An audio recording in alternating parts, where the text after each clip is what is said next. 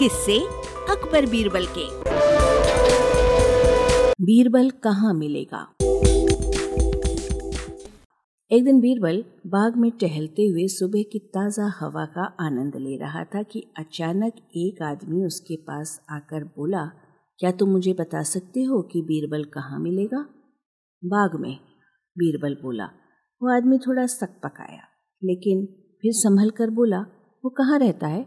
अपने घर में। बीरबल ने उत्तर दिया। हैरान, परेशान आदमी ने फिर पूछा तो मुझे उसका पूरा पता ठिकाना क्यों नहीं बता देते? क्योंकि तुमने पूछा ही नहीं बीरबल ने ऊँचे स्वर में कहा।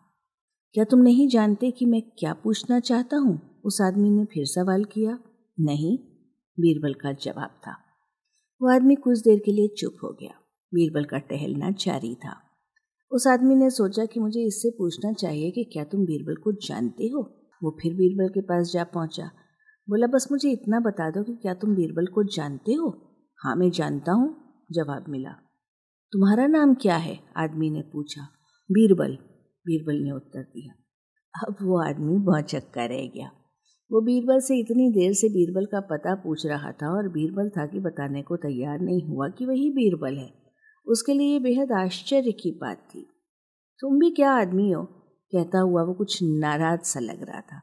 मैं तुमसे तुम्हारे ही बारे में पूछ रहा था और तुम न जाने क्या क्या उत्पटांग बता रहे थे। बताओ तुमने ऐसा क्यों किया? मैंने तो तुम्हारे सवालों का सीधा सीधा जवाब दिया था बस। अंततः वो आदमी भी बीरबल की बुद्धि की तीक्ष्णता देख मुस्कुराए बिना न रह सका। वाचक स्वर संज्ञा टंडन कॉम की प्रस्तुति।